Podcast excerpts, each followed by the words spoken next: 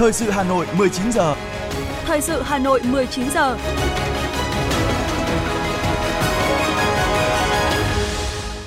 Xin kính chào quý vị và các bạn. Mời quý vị và các bạn đến với chương trình Thời sự buổi tối của Đài Phát thanh và Truyền hình Hà Nội. Chương trình có những nội dung chính sau đây.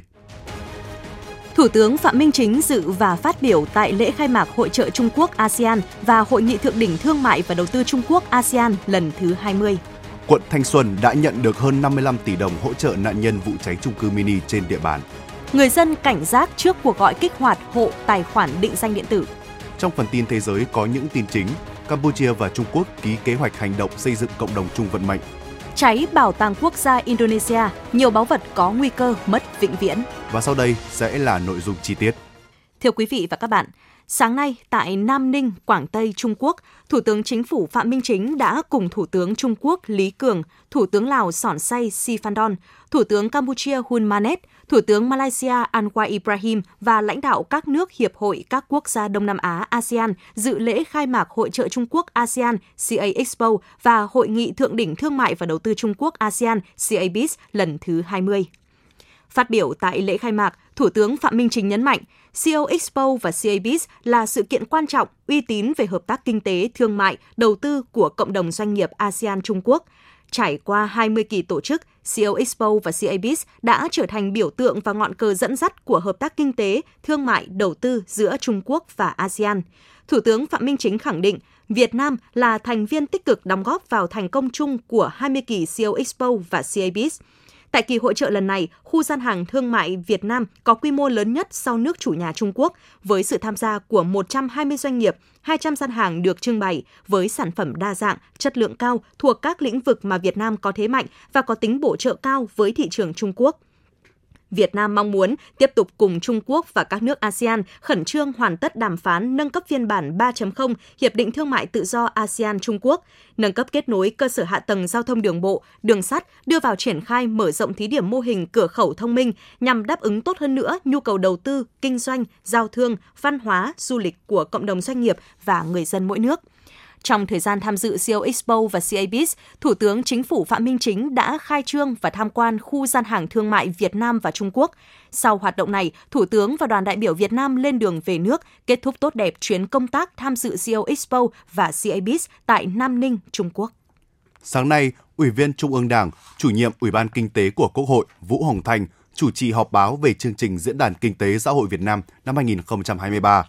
Diễn đàn Kinh tế Xã hội Việt Nam 2023 có chủ đề Tăng cường năng lực nội sinh, kiến tạo động lực cho tăng trưởng và phát triển bền vững, được tổ chức vào ngày 19 tháng 9 tới tại Trung tâm Hội nghị Quốc gia thủ đô Hà Nội với sự tham gia của hơn 400 đại biểu. Ủy ban Kinh tế của Quốc hội chủ trì, phối hợp với Ban Kinh tế Trung ương, Học viện Chính trị Quốc gia Hồ Chí Minh, Viện Hàn lâm Khoa học Xã hội Việt Nam tổ chức diễn đàn. Ủy viên Bộ Chính trị, Chủ tịch Quốc hội Vương Đình Huệ sẽ phát biểu khai mạc, bế mạc diễn đàn. Trong khuôn khổ diễn đàn sẽ có 2 phiên hội thảo chuyên đề về tăng cường nội lực, khơi thông nguồn lực, hỗ trợ doanh nghiệp vượt khó và nâng cao năng suất lao động, bảo đảm an sinh xã hội trong bối cảnh mới và phiên họp toàn thể.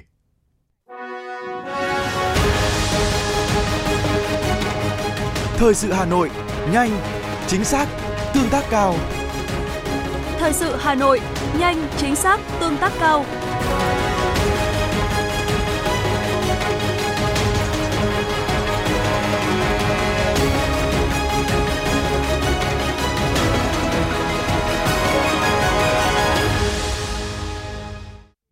Thưa quý vị, sáng nay, thay mặt Thành ủy, Hội đồng Nhân dân, Ủy ban Nhân dân, Ủy ban Mặt trận Tổ quốc Việt Nam, thành phố Hà Nội, Phó trưởng đoàn đại biểu Quốc hội chuyên trách thành phố Hà Nội Phạm Thị Thanh Mai đã đến viếng, chia sẻ nỗi mất mát với thân nhân em Phạm Hoàng Gia Linh, sinh năm 2005, nạn nhân trong vụ cháy chung cư mini tại phường Khương Đình, quận Thanh Xuân. Lễ tang được tổ chức tại nhà tang lễ 125 Phùng Hưng. Sẻ chia với sự mất mát không gì bù đắp được của gia đình, Phó trưởng đoàn đại biểu Quốc hội chuyên trách thành phố Phạm Thị Thanh Mai cùng các đồng chí trong đoàn bày tỏ niềm tiếc thương trước sự ra đi của em Phạm Hoàng Gia Linh và động viên thân nhân người đã khuất vượt qua khó khăn, sớm ổn định cuộc sống. Cũng trong sáng nay, Ủy ban Mặt trận Tổ quốc Việt Nam thành phố Hà Nội tiếp nhận ủng hộ nạn nhân bị thiệt hại do hỏa hoạn tại phường Khương Đình, quận Thanh Xuân từ Ủy ban Mặt trận Tổ quốc Việt Nam thành phố Hồ Chí Minh. Thay mặt đoàn công tác của Ủy ban Mặt trận Tổ quốc Việt Nam thành phố Hồ Chí Minh, Phó Chủ tịch thường trực Ủy ban Mặt trận Tổ quốc Việt Nam thành phố Nguyễn Thành Trung cho biết, ngay khi nhận được thông tin về vụ hỏa hoạn, phát huy truyền thống tương thân tương ái, đặc biệt là trước tình cảm mà thành phố Hà Nội đã dành cho thành phố Hồ Chí Minh trong đại dịch Covid-19 vừa qua, lãnh đạo thành phố Hồ Chí Minh quyết định hỗ trợ thành phố Hà Nội 5 tỷ đồng để kịp thời khắc phục hậu quả. Tiếp nhận sự ủng hộ của Đảng bộ, chính quyền và nhân dân thành phố Hồ Chí Minh, Chủ tịch Ủy ban Mặt trận Tổ quốc Việt Nam thành phố Hà Nội Nguyễn Lan Hương bày tỏ sự biết ơn đối với sự chia sẻ kịp thời của các cơ quan, đơn vị, tổ chức, doanh nghiệp, nhà hảo tâm, trong đó có cán bộ, nhân dân thành phố Hồ Chí Minh đã tiếp thêm nguồn lực cho thành phố Hà Nội khắc phục hậu quả của vụ hỏa hoạn. Sau khi trao ủng hộ, đoàn công tác của Ủy ban Mặt trận Tổ quốc Việt Nam thành phố Hồ Chí Minh cùng lãnh đạo Ủy ban Mặt trận Tổ quốc Việt Nam thành phố Hà Nội đã tới Ủy ban nhân dân phường Khương Đình để thăm hỏi, chia sẻ với lãnh đạo quận Thanh Xuân và nhân dân phường Khương Đình, đến chùa Phụng Lộc, phố Khương Hạ thắp hương viếng các nạn nhân, thăm hỏi, động viên và tặng quà cháu Lê Tâm Như, học sinh lớp 8 có bố mẹ và em trai đều mất trong vụ hỏa hoạn. Cùng ngày, Công an thành phố Hà Nội tổ chức đoàn công tác thăm, động viên 5 cán bộ, chiến sĩ bị thương trong khi thực hiện nhiệm vụ chữa cháy và cứu nạn cứu hộ tại chung cư mini ở ngõ 29/70, phố Khương Hạ, phường Khương Đình, quận Thanh Xuân, Hà Nội. Sau khi nghe các y bác sĩ Bệnh viện Bạch Mai, Bệnh viện Quân y 103 trao đổi tình hình điều trị và sức khỏe hiện tại của các cán bộ, chiến sĩ, thay mặt Đảng ủy, Ban Giám đốc Công an thành phố, Trung tướng Nguyễn Hải Trung, Ủy viên Ban Thường vụ Thành ủy, Giám đốc Công an thành phố trân trọng cảm ơn tinh thần trách nhiệm, sự nỗ lực của các bệnh viện trong công tác tiếp nhận, điều trị, cứu chữa các nạn nhân, chiến sĩ bị thương, góp phần giảm thiểu đến mức thấp nhất những tổn thất về người. Đồng thời, Giám đốc Công an thành phố đã ân cần thăm hỏi, động viên các cán bộ chiến sĩ an tâm điều trị, mau chóng hồi phục sức khỏe để sớm trở lại công tác phục vụ nhân dân. Trước đó, Đại tá Dương Đức Hải, Phó Giám đốc Công an thành phố Hà Nội và Đại tá Nguyễn Ngọc Quyền, Trưởng Công an quận Hà Đông đã cùng đại diện chỉ huy phòng chức năng Công an thành phố kịp thời thăm hỏi, trao quà, động viên 5 cán bộ chiến sĩ. Lãnh đạo Công an thành phố cũng đã tháp tùng các đoàn công tác của Chính phủ, Quốc hội, thành phố Hà Nội thị sát, kiểm tra hiện trường vụ cháy và thăm hỏi động viên, chia sẻ với các nạn nhân, thân nhân người bị nạn, cũng như khẩn trương khắc phục hậu quả vụ cháy, sớm ổn định cuộc sống của người dân. Tính đến 16 giờ ngày hôm nay, ngày 17 tháng 9, quận Thanh Xuân đã tiếp nhận khoảng 55,5 tỷ đồng của các tổ chức, cá nhân, doanh nghiệp thông qua các kênh ủng hộ nạn nhân vụ cháy chung cư mini tại phố Khương Hạ, phường Khương Đình, quận Thanh Xuân.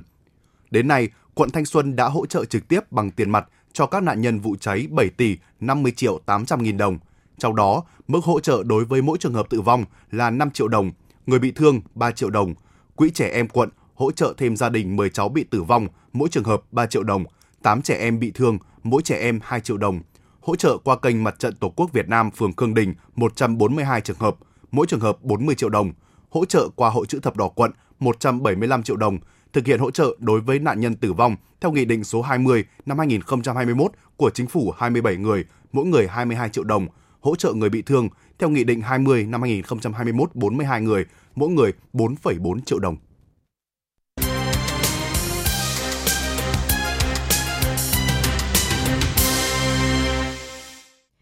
Thưa quý vị và các bạn, Luật Thủ đô sửa đổi đang trong quá trình xây dựng để trình Quốc hội cho ý kiến. Đây được kỳ vọng là giải pháp gỡ vướng mắc, tạo hành lang pháp lý thuận lợi cho Hà Nội phát huy lợi thế, phát triển bứt phá, vươn lên tầm vóc mới. Dự thảo đã nhận được nhiều ý kiến đóng góp chất lượng nhằm thuận lợi cho thủ đô phát triển trong giai đoạn 10 năm tới và những năm tiếp theo. Là người dân sống trong những nhà tập thể xuống cấp đã hơn 40 năm nay, bà Phạm Thị Hòa, khu tập thể Nghĩa Tân, quận Cầu Giấy chia sẻ, nhờ sự quan tâm của Đảng và Nhà nước, đời sống vật chất và tinh thần của người dân thủ đô đã được nâng lên. Thế nhưng vấn đề cải tạo chung cư cũ cứ bàn mãi mà hàng chục năm rồi chưa thấy dậy lại. Bà và người dân ở đây cũng không yên tâm, mong sao thành phố sớm triển khai xây dựng lại tập thể cũ để người dân ổn định cuộc sống. Bà Phạm Thị Hòa chia sẻ. Tôi rất mong là Luật Thủ đô quan tâm, nói là số lượng nhà cũ cũng nhiều, nên là rất muốn là luật mới sẽ tạo điều kiện sửa sang cho nhà của chúng tôi cho nó khang trang và cho dân ở nó đỡ nhếch nhác. Trong dự thảo Luật Thủ đô sửa đổi có quy định số 17 đã cụ thể chi tiết đối với quyền lợi của công chức cấp quận, cấp phường, đảm bảo tính công bằng, dân chủ. Đây cũng là điều mà đông đảo cán bộ hội viên phụ nữ tâm đắc và cảm thấy yên tâm nếu Luật Thủ đô sửa đổi được thông qua sẽ tạo sự yên tâm cho mỗi cán bộ hội viên sau khi hết nhiệm kỳ sẽ được bố trí xét tuyển công bằng để trở thành công chức. Bà Trần Thị Minh Xuân, Chủ tịch Hội Liên hiệp Phụ nữ quận Đống Đa chia sẻ. Thì khi tiếp cận với cái văn bản dự thảo này thì hệ thống hội các cấp của chúng tôi cũng đã hết sức là phấn khởi vui mừng khi thấy dự thảo đã đưa vào cái điểm rất là mới, khi mà chúng ta thống nhất cái chế độ công vụ như vậy, nó đảm bảo công bằng giữa cái công chức xã phường, thị trấn và công chức của cấp quận như thành phố, cho các chị em chúng tôi ở cấp hội có nhiều cơ hội hơn để phấn đấu và phát triển trong sự nghiệp công tác. Ví dụ như trước đây thì khi mà hết cái nhiệm kỳ của một chủ tịch hội phụ nữ cơ sở, các chị em rất là băn khoăn không biết là hết cái nhiệm kỳ đó thì mình sẽ đi đâu làm gì nếu mà không được đại hội, không được giới thiệu để bầu tiếp. Nhưng với cái điểm 17 điểm mới trong dự thảo này, nếu được triển khai thực hiện và cụ thể hóa thành luật chính thức thì chị em đã có một cái cánh cửa mở ra, tức là sau cái nhiệm kỳ đại hội bầu mà nếu mà anh đã hoàn thành cái nhiệm vụ đó mà hết cái nhiệm kỳ anh không tham gia nữa thì anh lại được xem xét và xét tuyển để làm công chức nhà nước. Đóng góp ý kiến xây dựng luật thủ đô, ông Nguyễn Đức Thể, Chủ tịch Liên đoàn Lao động huyện Gia Lâm mong muốn luật thủ đô tới đây có nhiều chính sách đặc thù tạo điều kiện cho thủ đô phát triển, xứng tầm là trung tâm văn hóa chính trị của cả nước. Ông cũng mong rằng luật thủ đô tới đây sẽ quan tâm hơn đến người lao động, đặc biệt là những người trực tiếp sản xuất, tạo ra của cải vật chất, phục vụ xã hội. Ông Nguyễn Đức Thể nêu ý kiến. Về việc đóng góp xây dựng sửa đổi luật thủ đô, cũng như các cái nội dung chính sách pháp luật nói chung, chúng tôi với trách nhiệm là một tổ chức chính trị xã hội đông đảo đại diện cho người lao động thì chúng tôi cũng sẽ tiếp tục lấy ý kiến rộng rãi trong đoàn viên người lao động để người lao động được đóng góp cái ý kiến, cái quan điểm của mình vào xây dựng luật thủ đô ban hành và có những cái cơ chế đặc thù của thủ đô để đảm bảo cái việc chăm lo bảo vệ các quyền lợi ích hợp pháp chính đáng cho đoàn viên người lao động huyện. Thì chúng ta được biết là trong thời gian qua, đặc biệt là từ đầu năm 2023 đến nay thì cái hoạt động sản xuất kinh doanh của các doanh nghiệp gặp nhiều khó khăn. Mong rằng chính phủ rồi thành phố sẽ có nhiều cái cơ chế để tháo gỡ khó khăn, hỗ trợ cho các doanh nghiệp tổ chức tốt các hoạt động sản xuất kinh doanh, đảm bảo việc làm và thu nhập cho đoàn viên người lao động. Có thể thấy sự phát triển vượt bậc của thủ đô trong những năm vừa qua đã khẳng định tính đúng đắn, tầm nhìn chiến lược, ý nghĩa lịch sử, thực tiễn lâu dài của chủ trương mở rộng địa giới hành chính đối với sự nghiệp xây dựng và phát triển thủ đô trong thời kỳ công nghiệp hóa, hiện đại hóa và hội nhập quốc tế ngày càng sâu rộng. Những ý kiến tâm huyết trách nhiệm của cán bộ và nhân dân góp ý vào dự thảo luật thủ đô sửa đổi sẽ là tiền đề để ban soạn thảo tiếp tục hoàn thiện cơ sở pháp lý, xây dựng cơ chế đặc thù vượt trội đi trước mở đường, tạo thể chế thuận lợi để xây dựng phát triển thủ đô Hà Nội xứng tầm với vị trí, vai trò, trách nhiệm là trung tâm đầu não chính trị, hành chính quốc gia, xây dựng thủ đô Hà Nội trở thành đô thị thông minh, hiện đại, xanh, sạch, đẹp, an toàn, phát triển nhanh, bền vững, có sức lan tỏa để thúc đẩy vùng đồng bằng sông Hồng và cả nước cùng phát triển.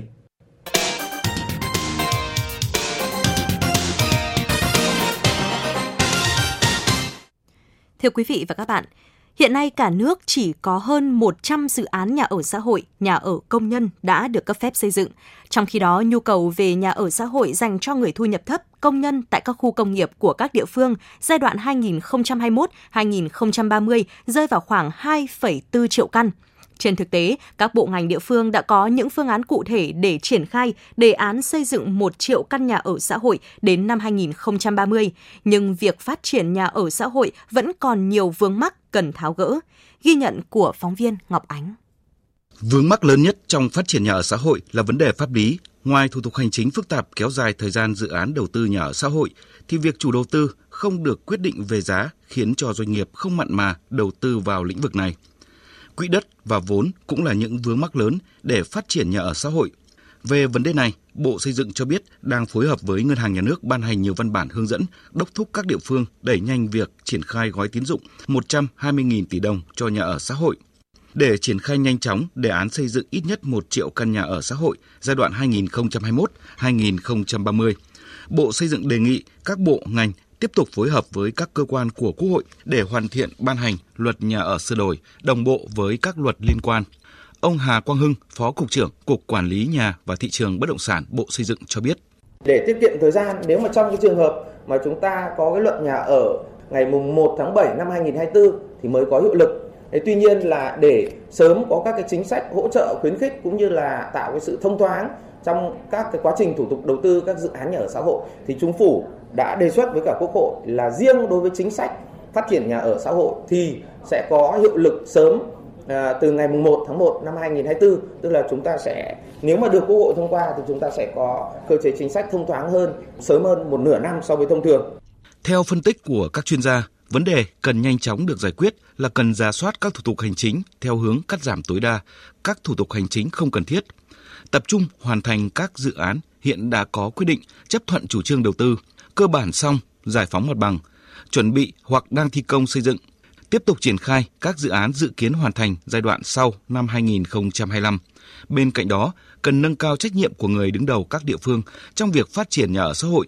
bổ sung các quy định cho phép các địa phương sử dụng một phần tiền sử dụng đất của các dự án phát triển nhà ở thương mại để đầu tư xây dựng hạ tầng kỹ thuật cho các dự án nhà ở xã hội. Chuyên gia kinh tế, tiến sĩ Lê Duy Bình cho rằng, nếu như chúng ta có những cái biện pháp để đẩy mạnh cái động lực cho các nhà đầu tư, các chủ đầu tư, các doanh nghiệp bất động sản, rồi cho chính quyền địa phương có những cái áp lực lớn hơn để chính quyền địa phương phải vào cuộc, chứ không cần phải đợi, phải giải quyết được tất cả những vấn đề pháp lý để chúng ta mới có thể triển khai những dự án xã hội. Cái điều đó tôi nghĩ rằng là chúng ta không nên đặt một cái điều kiện như vậy. Chúng ta vẫn tiếp tục tháo gỡ những vấn đề pháp lý, nhưng nếu chúng ta có những cái động lực, có những cái quyết tâm thì chúng ta vẫn có thể triển khai được nhiều những nhà ở xã hội trong cái bối cảnh hiện nay. Ngoài các ưu đãi về thuế, tiền sử dụng đất, hiện nay Ngân hàng Nhà nước đang triển khai gói tín dụng 120.000 tỷ đồng với lãi suất thấp hơn 1,5 đến 2% lãi suất cho vay chung và dài hạn trên thị trường để cho vay phát triển nhà ở xã hội, nhà ở công nhân. Bộ Xây dựng cho biết đã có 23 dự án nhà ở xã hội có nhu cầu vay vốn. Theo thông tin từ Ngân hàng Nhà nước, một số dự án đang được dục dịch giải ngân. Để tăng số lượng dự án được tiếp cận với gói tín dụng, các địa phương cũng đã đưa ra kiến nghị cần loại bớt các điều kiện khắt khe. Chia sẻ từ các doanh nghiệp cho thấy lợi nhuận của chủ đầu tư khi làm nhà ở xã hội chỉ được khống chế tối đa ở mức 10%. Nếu dự án chỉ chậm tiến độ 1 năm là coi như không có lợi nhuận. Bởi vậy, doanh nghiệp rất mong muốn được gỡ nút thắt pháp lý, đẩy nhanh thủ tục đầu tư. Bên cạnh đó, nhiều ý kiến cho rằng một số điều kiện cho người dân mua nhà ở xã hội đã không còn phù hợp bởi giá nhà ở xã hội đã tăng gần gấp đôi sau 5 năm. Song, cách xác định thu nhập thấp, điều kiện quan trọng để được mua nhà vẫn như 8 năm trước. Cụ thể, điều kiện để là người thu nhập thấp ở các thành phố lớn là thu nhập thuộc diện không phải nộp thuế thu nhập cá nhân, tức không quá 11 triệu đồng một tháng. Trong khi nhiều gia đình vượt mức này, ví dụ khoảng 15 đến 20 triệu đồng một tháng cho cả gia đình thì mới đủ khả năng trả lãi vay ngân hàng và đảm bảo sinh hoạt trong cuộc sống. Nếu được thay đổi, sẽ tạo điều kiện cho nhiều người mua được nhà ở xã hội hơn và tránh tình trạng tiêu cực chạy vạy, làm đẹp hồ sơ đủ điều kiện mua nhà. Theo thông tin từ Bộ Xây dựng, hiện chúng ta đã có 41 dự án nhà ở xã hội khu vực đô thị đã hoàn thành từ 2021 đến năm 2025. 294 dự án đang tiếp tục được triển khai tại các địa phương. Nhiều chuyên gia nhận định, ngoài giải quyết nhu cầu nhà ở đang rất bức thiết của người dân, sức nóng của nhà ở xã hội cũng sẽ lan tỏa tới các phân khúc bất động sản khác, giúp thị trường bất động sản lấy lại sự sôi động.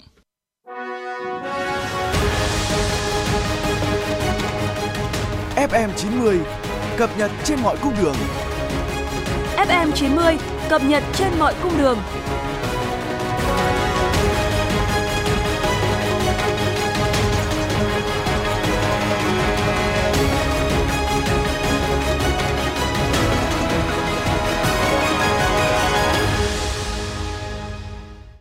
Thưa quý vị và các bạn, các hãng hàng không mới đây đã mở bán vé máy bay sớm phục vụ đi lại Tết Nguyên đán 2024 của người dân trên một số đường bay. Cụ thể, chặng phổ biến và nhu cầu cao nhất là thành phố Hồ Chí Minh, Hà Nội trong giai đoạn cao điểm từ ngày 3 tháng 2 đến ngày 15 tháng 2 năm 2024, tức ngày 24 tháng Chạp đến mùng 6 tháng Giêng, có giá vé từ 2,7 đến 3,7 triệu đồng mỗi vé mỗi chặng. Cụ thể, với chặng bay thành phố Hồ Chí Minh Hà Nội một chiều ngày mùng 3 tháng 2 của Vietjet Air và AirAsia có giá vé thấp nhất là 2,7 triệu đồng và cao nhất là hơn 3,6 triệu đồng mỗi vé. Với hãng bay Vietnam Airlines mở bán chặng thành phố Hồ Chí Minh Hà Nội cao điểm Tết 2024 với giá từ 3,3 đến 3,7 triệu đồng mỗi vé cho mỗi chặng. Trong khi đó, giá vé của hãng hàng không Bamboo Airways có giá là 3,5 triệu đồng cho mỗi vé và Viettravel Airlines có giá là 3,4 đến 3,6 triệu đồng mỗi vé cho mỗi chặng. Sáng nay, lực lượng chức năng của huyện Sóc Sơn tổ chức xử lý sự cố sạt trượt máy đê bối Xuân Tảo, xã Xuân Giang, hữu sông Cà Lồ. do mưa lớn kéo dài, keo trình mực nước sông lên xuống thất thường đã gây ảnh hưởng cho đê ngăn lũ thuộc đê Bối Xuân Tảo, xã Xuân Giang, huyện Sóc Sơn. Qua kiểm tra đánh giá tình hình tại đây, mái đê có hiện tượng nứt dọc bờ đê, mái lún sụt thành nhiều cấp với chiều dài gần 100 mét. Ngay sau khi nhận được thông báo của cơ sở, Ban Chỉ huy Phòng chống thiên tai và tìm kiếm cứu nạn cứu hộ của địa phương và huyện Sóc Sơn đã triển khai thống nhất phương án xử lý ngay từ giờ đầu. Trước hết, phát quang toàn bộ cỏ, cây tre ở khu vực sạt trượt lên phương án đóng hàng cừ cứng sát mét sông, đắp bao tải đất làm cơ phản áp ổn định khung sạt, đồng thời tuyên truyền ngăn các phương tiện đi qua khu vực sự cố đang xảy ra để bảo đảm tiến độ thi công và khắc phục sự cố trong thời gian sớm nhất. Trước nguy cơ dịch bạch hầu quay trở lại từ đầu tháng 9 năm 2023 đến nay, tại 130 trung tâm thuộc hệ thống tiêm chủng VNVC trên toàn quốc, tỷ lệ người dân đến tiêm vaccine bạch hầu tăng 300% so với các tháng trước. Người dân chủ yếu đến tiêm mới và tiêm nhắc lại. Tiêm chủng vaccine là cách phòng bệnh bạch hầu hiệu quả nhất với tỷ lệ bảo vệ trên 97%. Cơ thể sẽ cần 2 đến 3 tuần sau khi tiêm đủ liều để sản sinh miễn dịch với bệnh. Sau khi hoàn tất lịch tiêm chủng cơ bản và tiêm nhắc cho trẻ dưới 2 tuổi vào lúc 2, 3, 4 và 18 tháng tuổi, người dân cần tiêm nhắc, tức là tiêm bổ sung thêm một mũi theo nhiều cột mốc khác nhau như từ 4 đến 7 tuổi, từ 9 đến 15 tuổi, phụ nữ trước hoặc đang mang thai, người già từ 50 tuổi trở lên, người lớn có bệnh mạn tính ở phổi, tim mạch, thận. Thai phụ cần tăng tiêm vaccine bạch hầu trong 3 tháng giữa hoặc 3 tháng cuối thai kỳ giúp bảo vệ em bé khi ra đời. Hiện nay, lực lượng công an xã, phường, thị trấn ở nhiều địa phương đang tiến hành vận động người dân làm định danh điện tử mức 2 trên phạm vi toàn quốc. Nắm bắt thông tin này, một số đối tượng xấu có ý đồ bất chính đã lợi dụng gọi cho người dân. Những đối tượng này đã mạo danh là công an, đọc chính xác tên, số định danh, ngày tháng năm sinh. Dữ liệu này của nạn nhân đã bị lộ, lọt trên mạng do nhiều nguyên nhân khi các nạn nhân giao dịch trong công việc thường ngày để yêu cầu nạn nhân đăng nhập vào website giả mạo, giao diện cơ quan nhà nước, điền thông tin cá nhân, cung cấp thông tin tài khoản ngân hàng, mã OTP gửi về số điện thoại. Sau đó, kẻ xấu dùng những thông tin trên đăng nhập các ứng dụng ngân hàng online, Momo, Zalo Pay của nạn nhân rồi chiếm đoạt tài sản. Nhằm ngăn chặn hậu quả xấu xảy ra, lực lượng công an khuyến cáo cho người dân rằng công an chỉ vận động công dân đến trụ sở công an xã, phường, thị trấn, nơi thường trú hoặc nơi gần nhất để làm định danh điện tử mức 2. Chỉ có một app duy nhất là ứng dụng VNEID để kích hoạt định danh điện tử ở mức 2. Việc định danh điện tử mức 2 phải do công dân trực tiếp đi làm, do phải chụp ảnh, quét vân tay nên không thể làm thay. Ngoài nội dung trên, nếu có người gọi điện thoại, tự xưng là công an yêu cầu công dân tải, cài đặt ứng dụng khác với ứng dụng VNEID hay cung cấp thông tin cá nhân để kích hoạt hộ mà không cần đến công an, thì đó là đối tượng có ý đồ xấu. Người dân nên cảnh giác, không cung cấp cho các đối tượng này.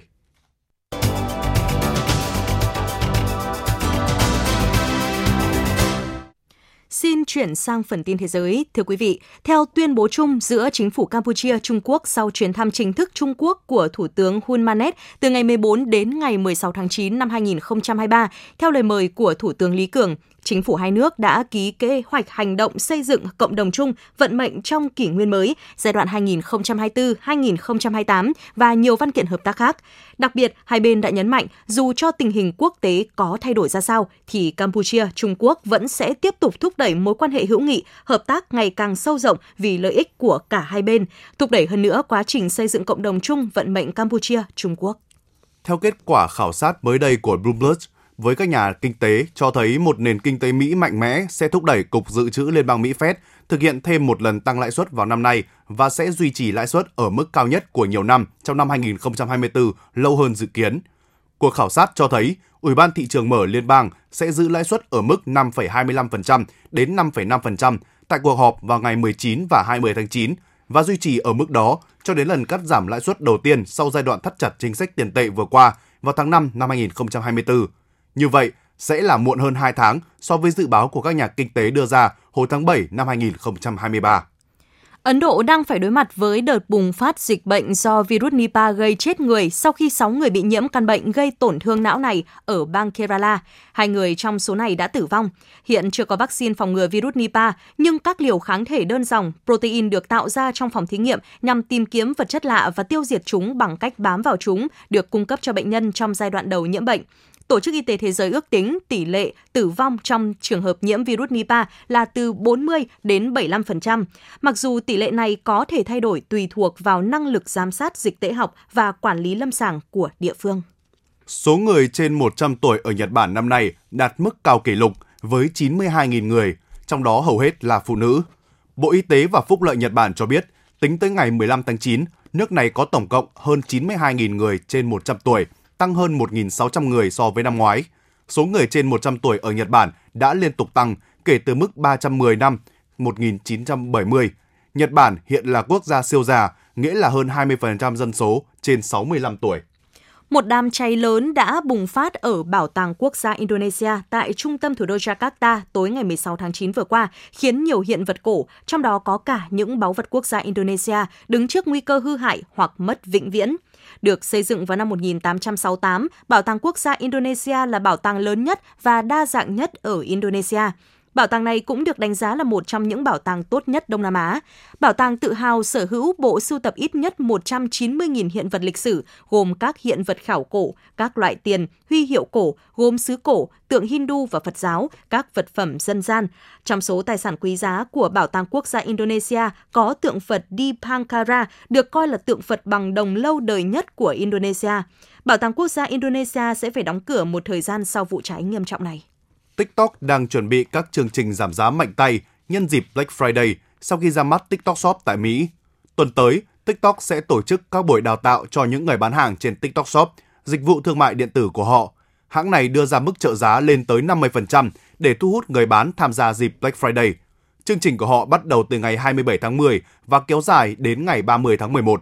Ứng dụng video ngắn này muốn thu hút những người mua đang chịu tác động của lạm phát. Đây sẽ là động thái đầu tiên của họ trong cuộc chiến giá với các đối thủ lâu đời như Amazon hay Walmart. Theo nhận định trên một số mặt báo lớn ở Mỹ, trước sự thay đổi nhanh chóng của công nghệ và sự ra đời của trí tuệ nhân tạo, tình trạng căng thẳng trong môi trường lao động tại Mỹ đang ngày càng gia tăng. Theo tạp chí Phố Wall, một loạt các câu hỏi đang được đặt ra, đó là liệu người lao động có thể cập nhật kỹ năng của mình được hay không? Công việc của họ sẽ thay đổi như thế nào khi công nghệ phát triển? Và có lẽ là điều khiến họ căng thẳng nhất là liệu công nghệ mới có thể thay thế được họ hay không? Tất cả đang gây nên tình trạng căng thẳng, bất an trong một bộ phận người lao động Mỹ, ảnh hưởng đến công việc, cuộc sống cá nhân và sức khỏe của họ.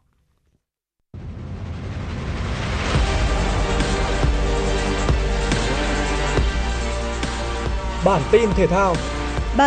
thao.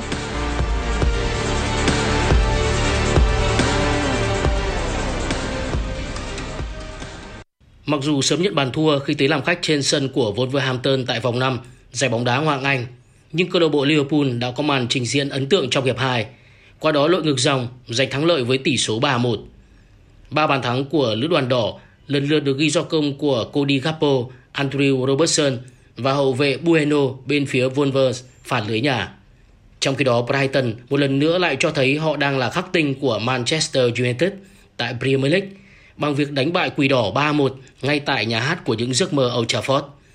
Đây đã là trận thắng thứ 4 liên tiếp của Brighton trước MU, giúp câu lạc bộ này vươn lên vị trí thứ 4 với 12 điểm. Còn thầy trò huấn luyện viên Erik ten Hag tiếp tục gây thất vọng khi đã thua 3 trận sau 5 vòng, mới được 6 điểm và hiện xếp thứ 13. Ngược lại với Man United, Man City đang rất thăng hoa. Tiền đạo chủ lực Erling Haaland có tên trong danh sách ghi bàn khi nhà đương kim vô địch giành trọn 3 điểm trên sân của West Ham. Trước đó, Jeremy Doku và Bernardo Silva mỗi người góp một bàn vào chiến thắng 3-1 của câu lạc bộ đoạt cú ăn 3 mùa bóng trước. Manchester City hiện là đội duy nhất thắng cả 5 trận từ đầu mùa. Với 15 điểm, họ đang giữ ngôi đầu Premier League hơn Liverpool và Tottenham 2 điểm. Giải quần vợt đồng đội nam thế giới Davis Cup 2023 đã diễn ra lượt đấu cuối cùng của vòng bảng. Tại bảng A, đội tuyển Canada mặc dù không có hai cây vợt mạnh Denis Shapovalov và Auger Aliassim nhưng vẫn thi đấu rất tốt. Với Vasek Pospisil là đầu tàu, Canada đã vượt qua Chile với tỷ số 2-1, giành ngôi nhất bảng và vào vòng tứ kết sau 3 lượt toàn thắng. Ở bảng B, Australia đã khá dễ dàng đánh bại Thụy Sĩ 3-0. Chiến thắng cách biệt này đã giúp Alex de Minaur và các đồng đội chắc chắn đoạt một vé đi tiếp. Ngôi đầu bảng cũng như tấm vé còn lại sẽ được định đoạt sau màn tranh tài cuối cùng giữa đội chủ nhà Anh và đội tuyển Pháp. Do cả Cộng hòa Séc và Serbia đều đã sớm ghi tên vào vòng tứ kết, nên cuộc chạm trán giữa hai đội tuyển này chỉ để xác định đội xếp thứ nhất bảng C. Cho dù có sự góp mặt của huyền thoại Novak Djokovic trong trận đánh đôi, nhưng Serbia vẫn không thể thắng được trận nào và chấp nhận thất bại chung cuộc trước Cộng hòa Séc với tỷ số 0-3. Trong khi đó, hành trình của đội tuyển Mỹ tại Davis Cup năm nay đã khép lại sau thất bại bất ngờ 0-3 trước đội tuyển Phần Lan. Cả McDonald và Tommy Paul đều thua đánh đơn. Sau đó Austin Krajicek và Raef Ram cũng thất bại ở trận đánh đôi. Kết quả này đồng nghĩa với việc Mỹ và Croatia chắc chắn bị loại, còn Phần Lan và Hà Lan đã đoạt hai vé của bảng D. Dù Hà Lan, đội đã thắng 2 lượt, vẫn còn cuộc đối đầu với Croatia. Dự báo thời tiết đêm nay và ngày mai, khu vực Hà Nội nhiều mây, chiều tối và đêm có mưa rào và dông vài nơi, ngày giảm mây trời nắng, gió đông bắc đến đông cấp 2, nhiệt độ thấp nhất từ 25 đến 27 độ, nhiệt độ cao nhất từ 32 đến 34 độ. Quý vị và các bạn vừa nghe chương trình thời sự của Đài Phát thanh và Truyền hình Hà Nội. Chỉ đạo nội dung Nguyễn Kim Khiêm, chỉ đạo sản xuất Nguyễn Tiến Dũng, tổ chức sản xuất Lưu Hường, đạo diễn Kim Oanh, phát thanh viên Quế Đức Khánh Hà cùng kỹ thuật viên Kim Thoa thực hiện. Hẹn gặp lại quý vị trong những chương trình thời sự sau.